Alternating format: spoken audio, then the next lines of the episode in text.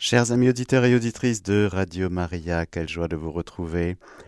Nous allons aujourd'hui terminer sur la Sainte Écriture, ce que nous dit le catéchisme de l'Église catholique à partir du paragraphe 111, 109. Nous, nous allons parler de l'interprétation de l'Écriture, du canon des Écritures, de l'Ancien, du Nouveau Testament. Voilà. Je vous salue Marie, pleine de grâce. Le Seigneur est avec vous. Vous êtes bénie entre toutes les femmes, et Jésus, le fruit de vos entrailles, est béni.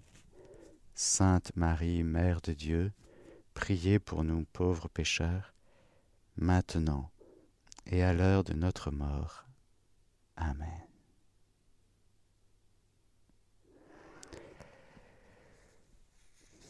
Qu'est-ce que c'est que la Bible, frères et sœurs? La Sainte Écriture, c'est la parole de Dieu en tant que sous l'inspiration de l'Esprit divin, elle est consignée par écrit. Quelle grâce. Quelle grâce que d'avoir un tel écrit. La Bible.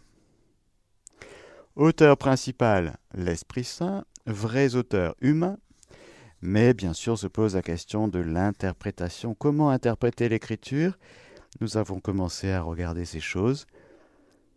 Et le Concile de Vatican II indique trois critères pour une interprétation de l'écriture conforme à l'esprit qu'il a inspiré. Premier critère.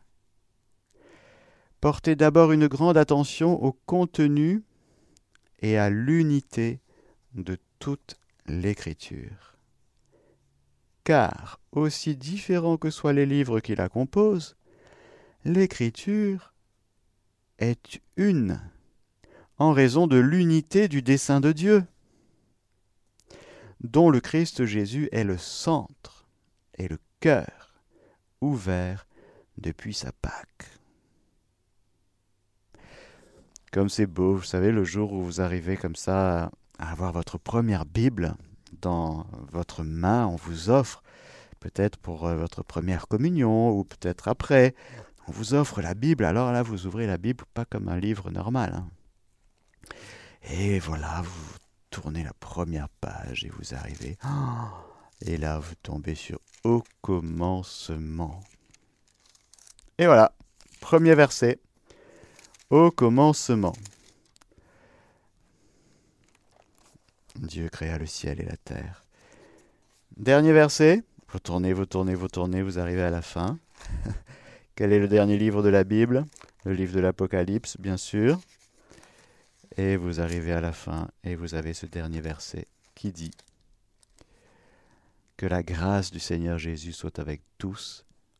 Amen. Magnifique. Alors, au commencement du créa le ciel et la terre, et que la grâce du Seigneur Jésus soit avec vous tous. Amen. Il y a une unité profonde. En raison de l'unité du dessein de Dieu. Car l'écriture est la parole de Dieu mise par écrit, sous l'inspiration de l'Esprit Saint. Alors, unité du dessein de Dieu, et donc tout ce qui est écrit va nous parler du dessein de Dieu. Il y a donc d'abord une unité. C'est comme un corps, si vous voulez. Il y a plusieurs membres dans un corps, mais c'est un corps. Eh bien, il y a plusieurs livres dans la Bible, mais il y a une sainte écriture, en raison du dessein de Dieu, qui est unique, qui est un, et dont le Christ Jésus est le centre et le cœur. Le cœur, Confère psaume 22, le cœur du Christ désigne la sainte écriture qui fait connaître le cœur du Christ. Ce cœur était fermé avant la passion car l'écriture était obscure. Mais l'écriture a été ouverte après la passion. Car ceux qui désormais en ont l'intelligence considèrent et discernent de quelle manière les prophéties doivent être interprétées? Rappelez-vous ce magnifique passage des disciples d'Emmaüs dans le 24e chapitre de Saint Luc, où Jésus leur dit à Cléophas et son ami Ô cœur sans intelligence, lent à croire à tout ce qu'ont annoncé les prophètes. Ne fallait-il pas que le Christ endura ses souffrances pour entrer dans sa gloire? Et commençant par Moïse, c'est-à-dire par l'Ancien Testament, et parcourant tous les prophètes, il leur interpréta dans toutes les Écritures ce qui le concernait. Il fait une agada, qu'on appelle un, collier de perles. Tu vois là, premier verset de, de la Genèse, au commencement, Dieu créa l'homme et la, la terre, etc., l'homme et la femme. Tout ça, c'était moi, là. C'était moi. Ah, le Christ, centre, cœur de l'Écriture? Oui. Centre et cœur de l'Écriture, le Christ Jésus. Magnifique. C'est le meilleur exégète du monde. C'est d'ailleurs l'exégète du Père, comme dit l'Écriture elle-même, Jésus c'est lui qui interprète euh, plus que correctement toute la volonté du Père. Tout ce que j'ai entendu d'auprès de mon Père, je vous l'ai fait connaître. Tout ce que je vois faire auprès du Père, je le fais pareillement. Alors Jésus n'a rien écrit, il a écrit dans les cœurs, mais toute l'écriture, aussi bien Ancien et Nouveau Testament, ont comme centre et cœur le Christ Jésus. Nous allons y revenir. Donc premier critère, contenu et l'unité de toute l'écriture dont la source est le Christ Jésus. Mais il n'était pas encore incarné avant dans l'Ancien Testament, non Non, non. Deuxième critère, lire ensuite l'écriture dans la tradition vivante de toute l'Église. C'est très important. Selon un adage des pères, la Sainte Écriture se lit bien plus dans le cœur de l'Église que dans les moyens matériels de son expression. En effet, l'Église porte dans sa tradition la mémoire vivante de la parole de Dieu, et c'est l'Esprit Saint qui lui donne l'interprétation spirituelle de l'Écriture. Normalement, ça se fait assez facilement. Sauf gros orgueil intellectuel ou enfermement dans, dans l'hérésie volontaire. Normalement, ça se passe plutôt bien et nous sommes héritiers. Nous sommes héritiers de cette tradition, de cette mémoire vivante, c'est-à-dire de l'interprétation ecclésiale de l'Écriture. Pour euh, que quelqu'un soit hérétique, euh, c'est plutôt rare. Il peut y avoir des choses qu'il ignore. Le chrétien est en formation. Mais de là à faire une grosse erreur par rapport au contenu de la foi, contenu dans l'écriture, c'est plutôt rare. Mais bon, il faut savoir quand même que c'est la tradition vivante de toute l'Église qui est comme l'écrin qui offre l'interprétation de l'écriture correcte. Non seulement correcte, mais d'une richesse inouïe. Toutes les personnes qui ont médité dans l'écriture depuis 2000 ans, c'est immensissime. Immensissime. après, toutes les traditions théologiques, toutes les traditions liturgiques, il y a toutes sortes de traditions, de courants, de spiritualité, de, de familles spirituelles. C'est d'une richesse impressionnante. Et au milieu de tout ça, la parole de Dieu est justement gardée. C'est comme ça qu'on garde la parole. C'est en vivant de la parole de Dieu qu'on la garde. C'est en la pratiquant.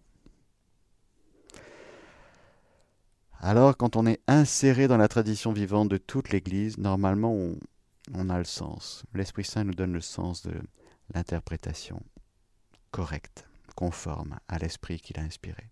Troisième critère, être attentif à l'analogie de la foi, comme on dit, c'est-à-dire la cohésion des vérités de la foi entre elles dans le projet total de la révélation. L'écriture va être comme un, je sais pas, j'aime bien prendre cette image, c'est-à-dire que quand vous lancez un petit galet plat dans la mer ou sur un lac, si vous voulez, ça rebondit tout le temps. C'est-à-dire que quand vous commencez à vous balader dans l'écriture, vous êtes en train de lire quelque chose sur le roi David, ça vous parle en creux de Jésus, qui lui-même vous renvoie à un autre passage dans l'Ancien Testament, et qui lui-même vous renvoie à un autre passage dans le Nouveau. Enfin, on se balade tout le temps. Tout ça parce que c'est la cohésion des vérités de la foi entre elles. Et il y a une parole d'écriture qui, éclaire le mystère de l'Eucharistie, le sacrement de l'Eucharistie. Il y en a un autre qui va éclairer la paternité de Dieu, mais évidemment entre la paternité de Dieu et l'Eucharistie, ben, c'est intimement lié, on ne peut pas se séparer. Il y a donc une immense cohésion des vérités de la foi entre elles. Alors, voilà ce que nous rappelle le Concile Vatican II. Trois critères pour une interprétation de l'écriture conforme à l'esprit qu'il a inspiré. Les sens de l'écriture. Selon une ancienne tradition, on peut distinguer deux sens de l'écriture, le sens littéral et le sens spirituel. Le sens littéral, c'est le sens signifié par les paroles de l'écriture et découvert par l'exégèse qui suit les règles de la juste interprétation. Tous les sens de la Sainte Écriture trouvent leur appui dans le sens littéral. Par exemple, vous prenez le chapitre 6 selon Saint Jean. Multiplication des pains. Multiplication des pains. Est-ce que les pains se sont multipliés? Sens littéral, il y a eu concrètement une multiplication des pains. Ça, c'est le sens littéral. Il ne faut pas partir tout de suite en mystique, décoller. le sens spirituel s'appuie sur le sens littéral. Le sens littéral, c'est le sens signifié par les paroles de l'écriture et découvert par l'exégèse qui suit les règles de la juste interprétation. Il y a eu une multiplication des pains. Après, il y a le sens spirituel, qui se décline en, trois. Le sens spirituel, grâce à l'unité du dessein de Dieu, non seulement le texte de l'écriture, le texte de l'écriture écrit en grec, en hébreu, avec des, expressions, etc. On peut, il y en a qui s'amusent à, dire maintenant, mais ça c'est une deuxième couche, une troisième couche. Euh, bon. Le sens spirituel, grâce à l'unité du dessein de Dieu, non seulement le texte de l'écriture, mais aussi les réalités et les événements dont il parle peuvent être des signes. C'est-à-dire que la multiplication des pains, par exemple, renvoie, ça fait, c'est un trampoline, si vous voulez, on s'appuie sur la multiplication des pains, fait réel, événement réel, et puis ça nous ouvre par le sens spirituel à des richesses impressionnantes. Trois déclinaisons du sens spirituel. Sens allégorique, sens moral, sens anagogique. Le sens allégorique nous pouvons acquérir une compréhension plus profonde des événements en reconnaissant leur signification dans le Christ. Ainsi, la traversée de la mer Rouge. Allez, je vous pose la question. Exode 12, traversée de la mer Rouge. La Pâque du peuple hébreu. Avec Moïse devant et son bâton, et la mer. Cheval et cavalier. Alors, si c'est un signe, c'est un signe de quoi? C'est un signe qui renvoie à quoi? À quel signifié? Alors si vous êtes chrétien, vous voyez tout de suite, parce que vous avez l'Esprit Saint. Il m'est avis que la Pâque de l'Exode nous fait peut-être euh, penser à la Pâque du Christ, au nouveau Moïse,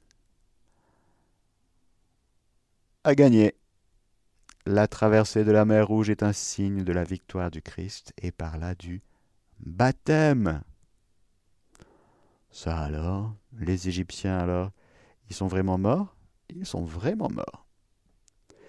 Il y a des morts, engloutis par l'eau, oui. Sens littéral. Et ils sont vraiment partis, les Hébreux, oui. Sens littéral, ils ont vraiment traversé. Oui. C'est un signe aussi, signe de la victoire de Christ. Cette première Pâque annonce une autre. Alors il y a le sens moral. Ça, c'est le deuxième sens euh, spirituel, le sens moral. Les événements rapportés dans l'Écriture doivent nous conduire à un agir juste. Ils ont été écrits pour notre instruction. Typique, Exode 12. Vous comprenez que le sens moral, c'est tu as intérêt à obéir au Seigneur qui passe à travers Moïse et qui te dit on y va. Hein? Et si tu rechignes à obéir à la parole de Dieu et à son envoyé, ben tu vas rester à quai, tu vas rester en Égypte avec tout ce que signifie l'Égypte. Pharaon, l'esclavage, la domination, l'idolâtrie, le démon, le royaume d'en bas. Ce n'est pas le royaume de Dieu, l'Égypte. C'est l'inverse. Le Seigneur nous fait échapper. Alors voilà le sens moral au très grand sens du terme, sens moral, sens théologal, c'est-à-dire que la vie morale vécue dans la foi. Ce n'est pas être gentil avec des vertus humaines, c'est très bien les vertus humaines, mais le sens de l'écriture va, le sens moral de l'écriture va bien au-delà du sens de la euh, une bonne moralité. C'est bien d'avoir une bonne moralité, mais être moralement bon ne sauve pas. Ah, je suis gentil moi avec tout le monde, ça, c'est la foi qui sauve. Alors l'écriture, toute l'écriture, a été écrite pour que vous ayez la foi, pour que vous croyiez que Jésus est le Fils de Dieu, et qu'en croyant vous ayez la vie éternelle. Donc quand tu poses un acte de foi, tu échappes à l'emprise du diable. Quand tu poses un acte de foi et que tu, tu poses un pas dans le sens de l'obéissance de la foi, alors bah, tu échappes et tu passes, tu paques. Voilà. Troisième sens spirituel, le sens anagogique. Il est également possible de voir des réalités et des événements dans leur signification éternelle, nous conduisant, en grec anagogé, vers notre patrie. Par exemple, l'Église sur terre est signe de la Jérusalem céleste. Alléluia. Eh oui, il y a une grande unité entre l'Église de la terre, du purgatoire et du ciel, ce qu'on appelle l'Église euh, pèlerine, triomphante et souffrante. Mais il y a une Église. Mais l'Église sur terre est signe de la Jérusalem céleste, c'est-à-dire qu'elle renvoie à une réalité qui est de l'ordre de l'éternité, c'est-à-dire la patrie céleste. Nous sommes de passage. Nous sommes des, concitoyens des saints, mais des gens de passage, en pèlerinage. Nous passons. Ah oui, nous, nous paquons de ce monde au Père. Alors voilà, comme disait un distique médiéval qui résume la situation, la signification des quatre sens. Le sens littéral enseigne les événements. Voilà. La sortie d'Égypte, la multiplication des pains, etc. L'allégorie, ce qu'il faut croire. Si tu crois que Jésus est ton sauveur, alors tu passes. Voilà le sens de la Pâque. Tu Pâques avec lui? Tu vas vers le Père avec lui? Tu... Ok. L'allégorie. Le sens moral, ce qu'il faut faire. Désormais, je vais renoncer à, dans ma vie à tout ce qui n'est pas de vécu dans la foi toutes ces pensées mondaines, tous ces gestes mondains, ces, ces désirs mondains, tout ce qui n'est pas vécu dans la foi, je renonce. Ah, ça c'est sens moral, ça aussi. Je renonce à Satan, à toutes ses œuvres, à toutes ses séductions, et je m'attache à Jésus-Christ pour toujours. Oui. Je renonce à juger mon frère, à le condamner, je renonce à me m'auto-condamner moi-même en permanence. Sens moral quand je lis l'écriture qui me parle de miséricorde et de conversion, oui. Et l'anagogie vers quoi il faut tendre? Le royaume de Dieu est advenu jusqu'à vous, et voilà qu'il y a le bon grain et l'ivraie, que vous êtes déjà les fils du royaume, et que ça pousse. Et qu'à un moment donné, il y aura la moisson, il y aura les anges moissonneurs qui vont venir et qui vont faire les tris. Et alors tout ce que Dieu tout ce que Dieu aura semé et qui est en train de pousser, eh ben, ça va éclore et on verra dans l'action de grâce, comme dit saint Paul, on ne sera que dans l'action de grâce pour l'œuvre de Dieu dans chacun. Parce que là, on verra la victoire plénière de Dieu en nous. Mais ça pousse, c'est en train, c'est en cours. Mais déjà dans l'espérance, on tient. Le sens anagogique est très lié à l'espérance, à mon avis. Alors voilà que le paragraphe 119 nous dit il appartient aux exégètes de s'efforcer, suivant les règles, ces règles de pénétrer, d'exposer plus profondément le sens de la Sainte Écriture, afin que par leurs études, en quelque sorte préparatoires, mûrissent le jugement de l'Église.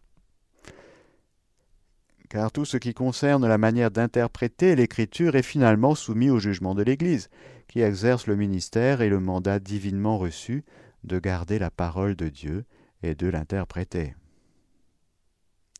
Si par exemple il y aurait des exégètes et des théologiens qui diraient non, le, dans l'Église catholique, il faut que le sacerdoce soit aussi ouvert aux femmes, ben merci le magistère d'exister, hein C'est bien, c'est très très bien que finalement, en définitive, l'interprétation de l'Écriture soit soumise au jugement de l'Église, qui exerce le ministère et le mandat divinement reçu. Attention, divinement reçu de garder la parole de Dieu et de l'interpréter.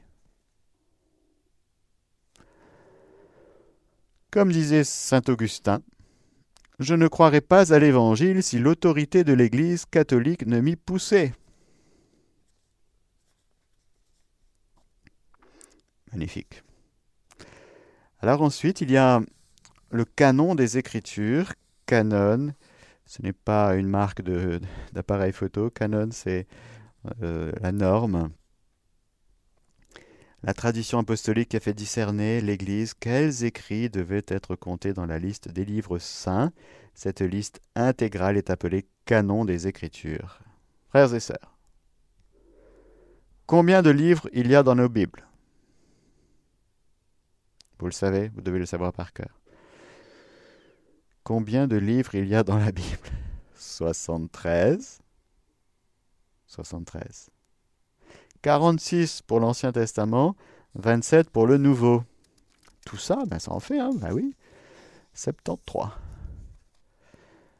L'Ancien Testament est une partie inadmissible de l'Écriture sainte. Ces livres sont divinement inspirés et conservent une valeur permanente car l'ancienne alliance n'a jamais été révoquée. Ah bon, euh, les dix commandements, c'est bon, les chrétiens, on échappe aux dix commandements? Non, non, non. Tu accomplis les dix commandements en Jésus, dans l'Esprit Saint, dans la loi nouvelle, mais tu accomplis, tu n'abolis pas. Tu accomplis.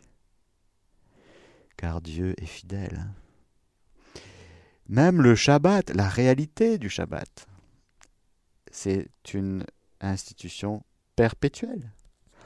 Mais ça ne veut pas dire que tous les samedis, tu vas tout fermer, tu vas éteindre euh, ton compteur électrique et tu vas vivre le Shabbat comme les Juifs. Non.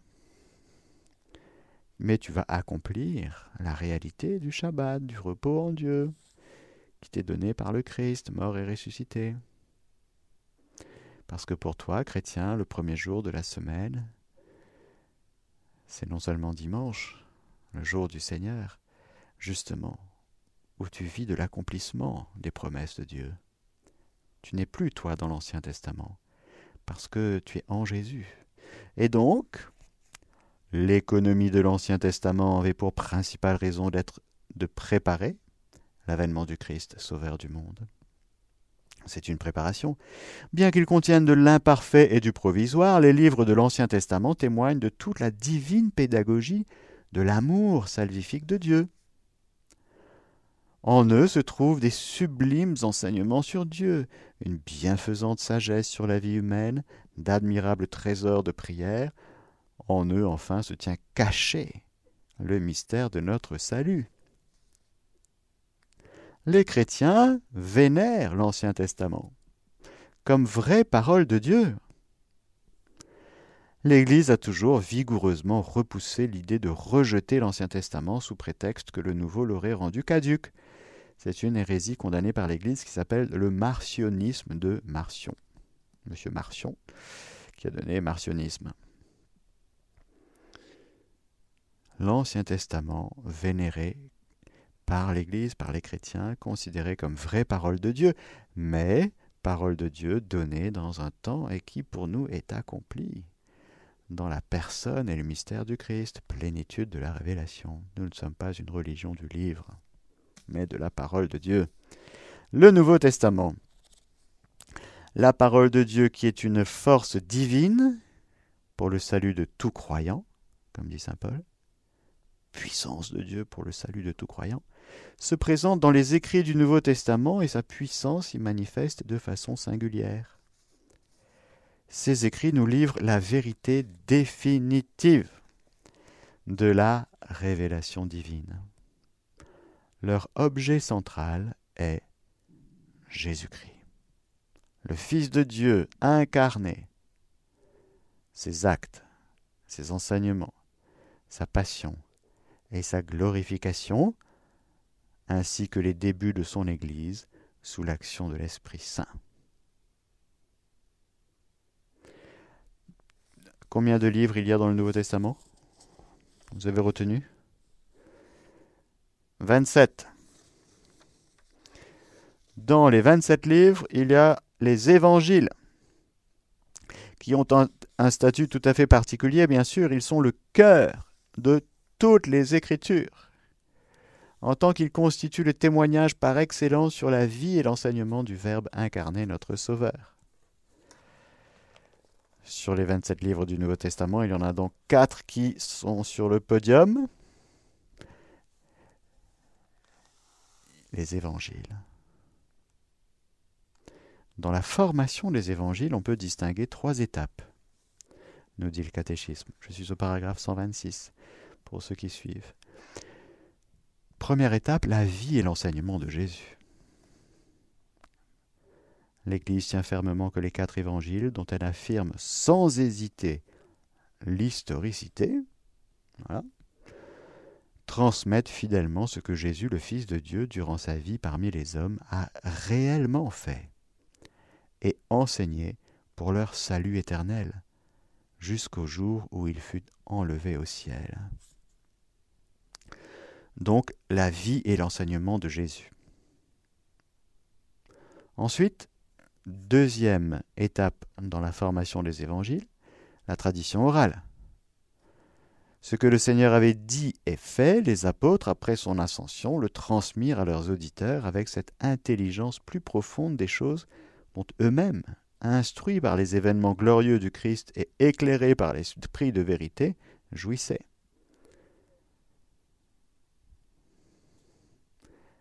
Troisième étape, les évangiles écrits.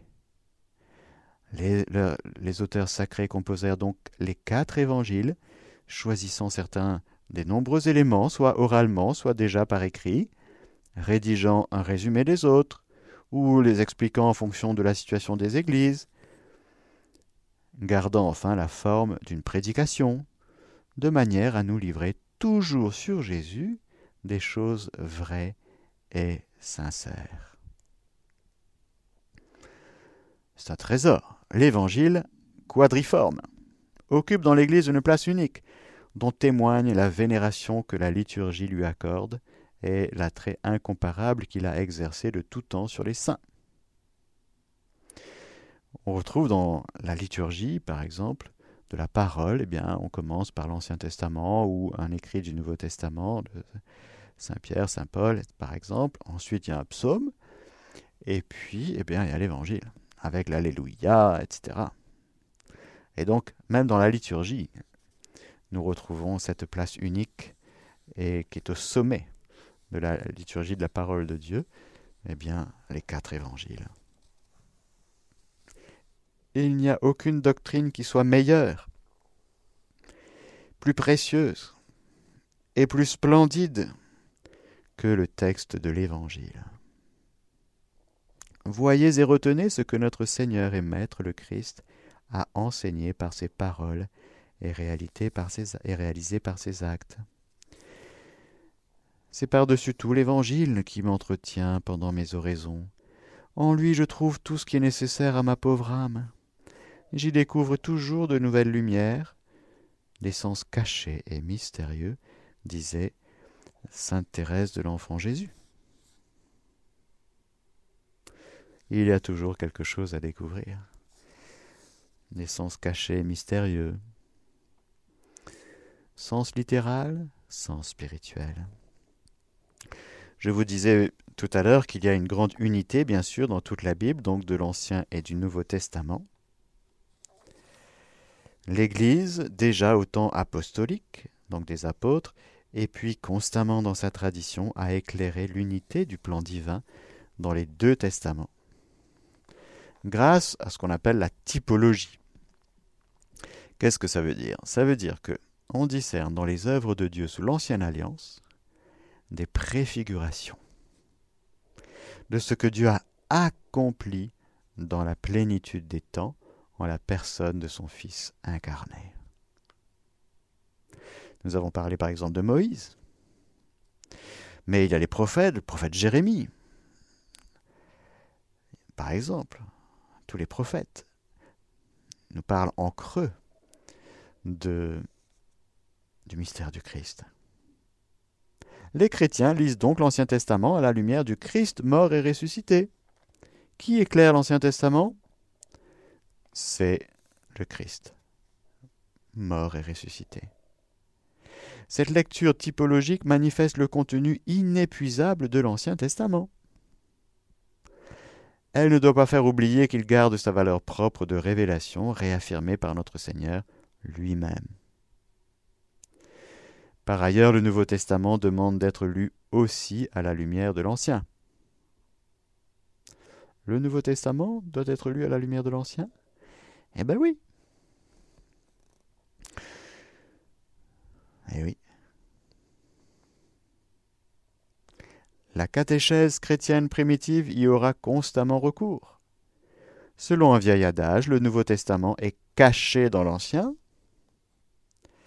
alors que l'Ancien est dévoilé dans le Nouveau. C'est joli ça, Saint Augustin encore. Le Nouveau se cache dans l'ancien, et dans le nouveau, l'ancien se dévoile. Je terminerai cette euh, catéchèse en lisant et commentant le paragraphe 131 et 132. La force et la puissance que recèle la parole de Dieu sont si grandes qu'elles constituent pour l'Église son point d'appui et sa vigueur et pour les enfants de l'Église la force de leur foi, la nourriture de leur âme, la source pure et permanente de leur vie spirituelle. Il faut que l'accès à la Sainte Écriture soit largement ouvert aux chrétiens. C'est pourquoi, je ne sais pas si vous avez remarqué, mais sur Radio Maria, il y a beaucoup de Bibles. Il y a des émissions sur la Bible, mais il y a la Bible elle-même. Même la nuit. Même la nuit, mon cœur m'avertit. Il y a les psaumes. Il y a le Nouveau Testament. Il y a la Bible en continu. Toute la Bible est sur Radio Maria, tous les jours. Pourquoi? Parce que c'est une telle nourriture pour notre âme, une source pure et permanente pour notre vie spirituelle. Que l'étude de la Sainte Écriture soit donc pour la sacrée théologie comme son âme. On dit que l'Écriture sainte est l'âme de la théologie.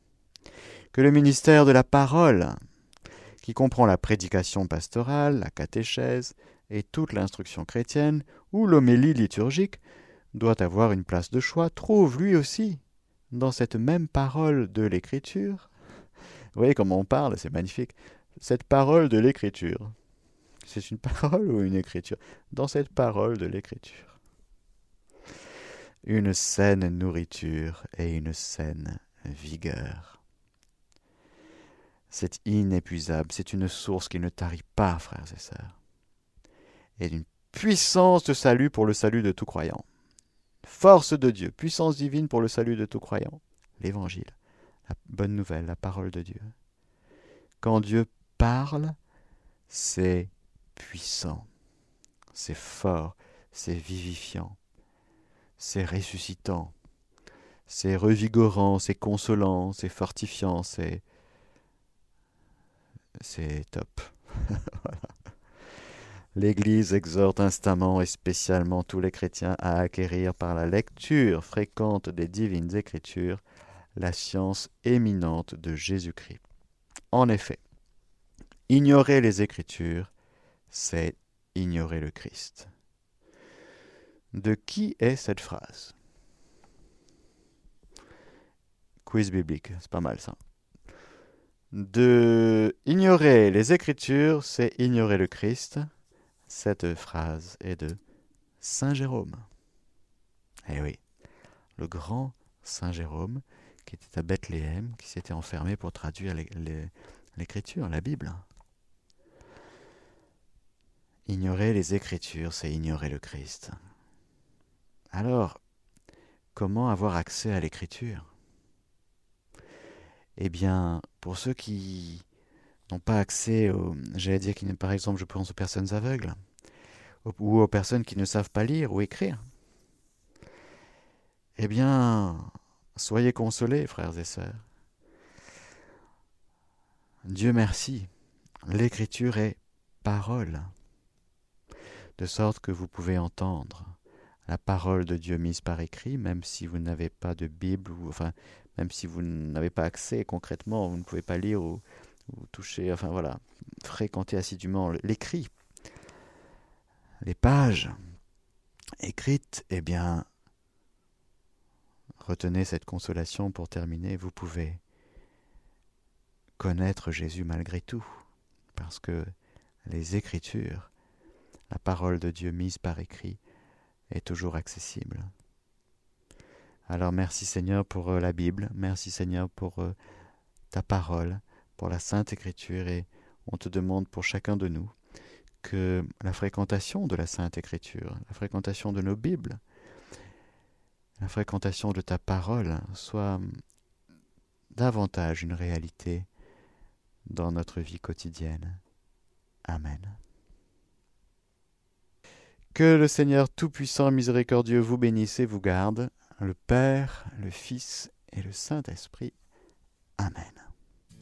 Chers auditeurs de Radio Maria, c'était la catéchèse du Père Mathieu que vous pouvez réécouter en podcast sur notre site internet www.radiomaria.fr.